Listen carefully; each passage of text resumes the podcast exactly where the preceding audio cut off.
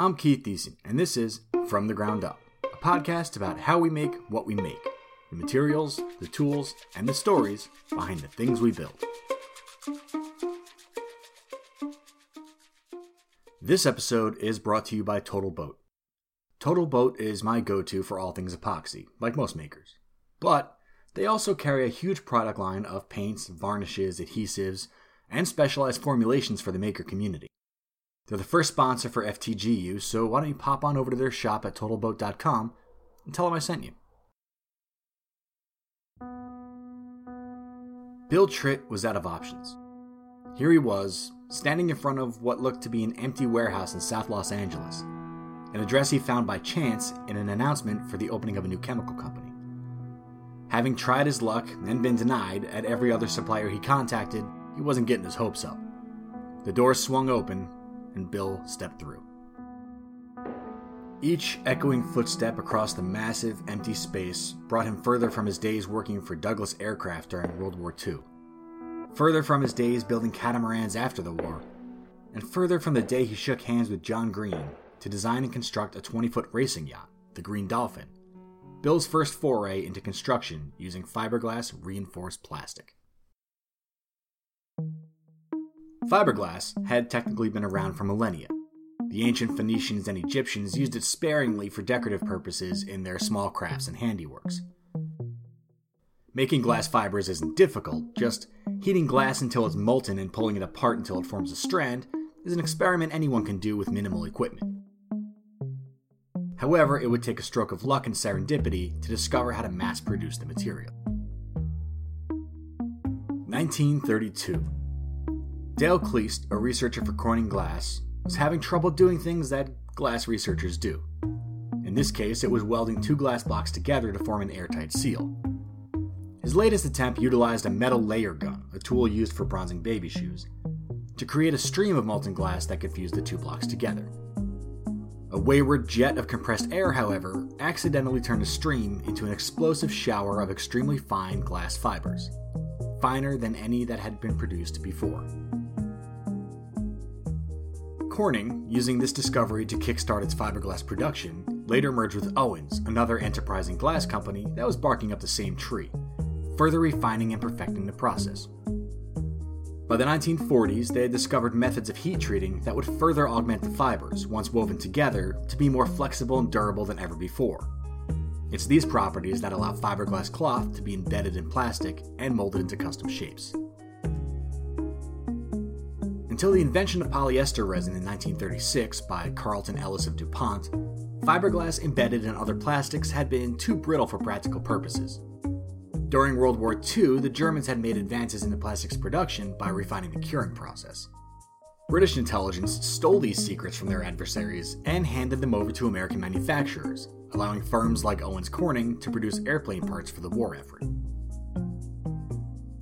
By 1942, the resin had made its way into the hands of some ingenuitive boat builders, like Ray Green, who had been tinkering with other plastics to make one off experimental watercraft since 1937. Once he got his first shipment of polyester resin, however, he built a day sailor with it, and many others followed suit with their own small craft, and later yachts, including Bill Tritt.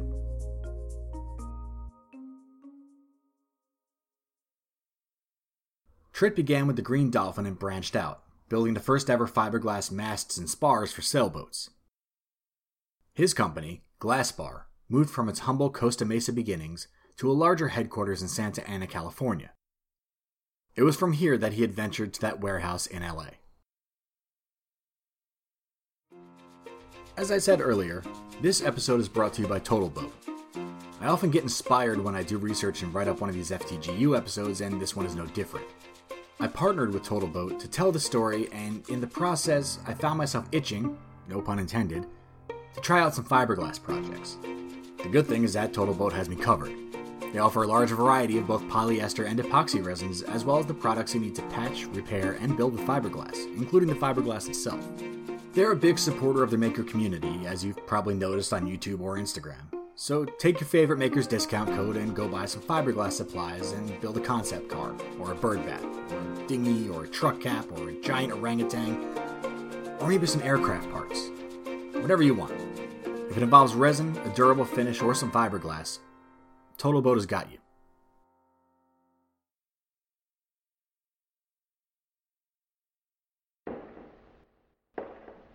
Bill's footsteps reflected off the hard, cold walls of the empty space. Every other supplier had denied him the ability to purchase even a solitary drum of polyester resin.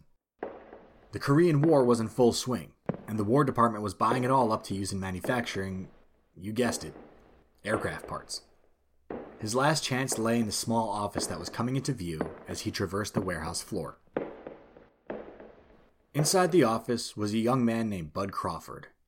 He told Bill that the warehouse was indeed a routing point for shipments of polyester resin manufactured at the company plant in Naugatuck, Connecticut. The building they were standing in was owned by Naugatuck Chemical Company, inventors of Naugahyde, and a subsidiary of US Rubber. They, as Bud explained, only dealt with larger companies than Glasspar. Without an order from the War Department, Bud, though sympathetic to Bill's problem, just couldn't send any resin his way. Disappointed, Bill was led out to the loading dock by Bud. There went his last chance. He couldn't continue to manufacture boats or anything else without that resin. They both reached daylight when he noticed Bud had stopped walking and was staring. Staring at the car Bill had driven to the meeting. Hey, what's that? That was the Brooks Boxer.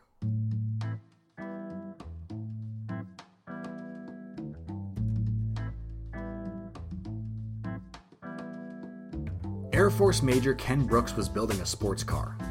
This actually wasn't uncommon in 1950. In America, there really weren't any consumer choices at the time for such a vehicle, so most enthusiasts built theirs themselves. Brooks had purchased and stripped down a 1940s Willys Jeep to the chassis and drivetrain, and added a highly modified V8 engine, and not much else. When he took his friend, Bill Tritt, for a ride in it, Bill could see the pavement rushing below their feet as the car didn't even have a floor. He noted that while Ken was an excellent mechanic, he didn't have much of a talent for design. Brooks needed a body for his new toy, and explained that he was thinking of having one made of aluminum. Bill knew the high cost an aluminum body would present and offered his own solution fiberglass reinforced plastic. It was cheaper, more lightweight, and Bill already had years of experience building with it. In fact, his company Glasspar already had the capability to make the innovative body. Ken agreed and Bill began the design process. The design was not atypical for sports cars of the time. In fact, he based it off the Jaguar XK120. With its smooth curves and flowing silhouette, it was Bill's favorite of the genre. He brought the finished plans to Ken and his wife Dolly for approval. Before too long, he was back at Glasspar working on their new custom car, called the Brooks Boxer, after Dolly's love of the dog breed of the same name. That is what Bud was staring at. Within 24 hours, Dr. Earl Ebers, sales manager for Naugatuck's resin division and FRP enthusiast, was staring at it too. Bud had called Ebers and told him about the car. He had to see it for himself. Tritt took Ebers and his associate, Bert McNamee, who worked in public relations for Naugatuck, for a few rides in the Boxer. They were impressed.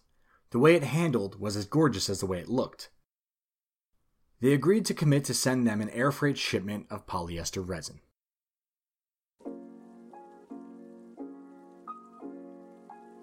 The car was a hit. It got a spread in Life magazine in which they lowered the unpainted, translucent body onto lights to make it glow, and debuted to great fanfare at the LA Motorama. Naugatuck paid for a run of four of what Tritt was now calling the Glasspar G2, a slightly modified version of the original Boxer.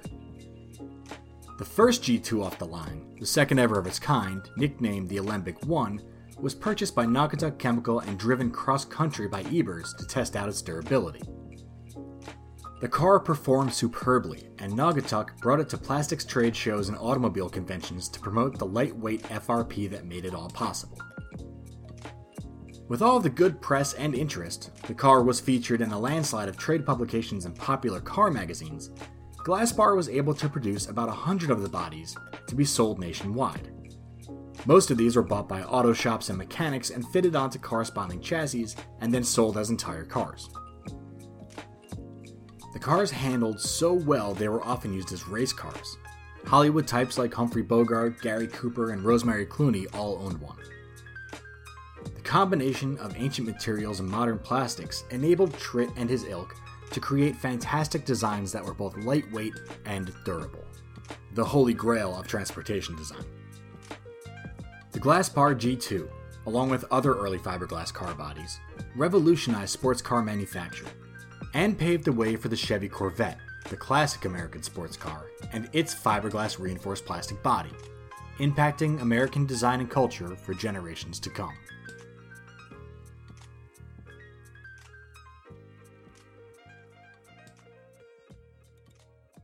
Thanks for listening. Just a reminder that if you'd like to support the show, you can do so at patreon.com slash Keith or by visiting our sponsor for the episode, Total Boat. I can't thank them enough for their support of this show, helping me bring you all the stories about how we make stuff. So get on over to TotalBoat.com and pick up a little something to work on. I know you've been eyeing that Maker epoxy formulation, or that new pigment for your next big idea, or even that OutDrive AF anti-fouling prop and OutDrive aerosol spray, because sometimes you need to provide full season corrosion protection on underwater metals in an easy to use aerosol spray paint. I mean, who doesn't? Thanks, and until next time, this is Keith Decent saying, Later, makers.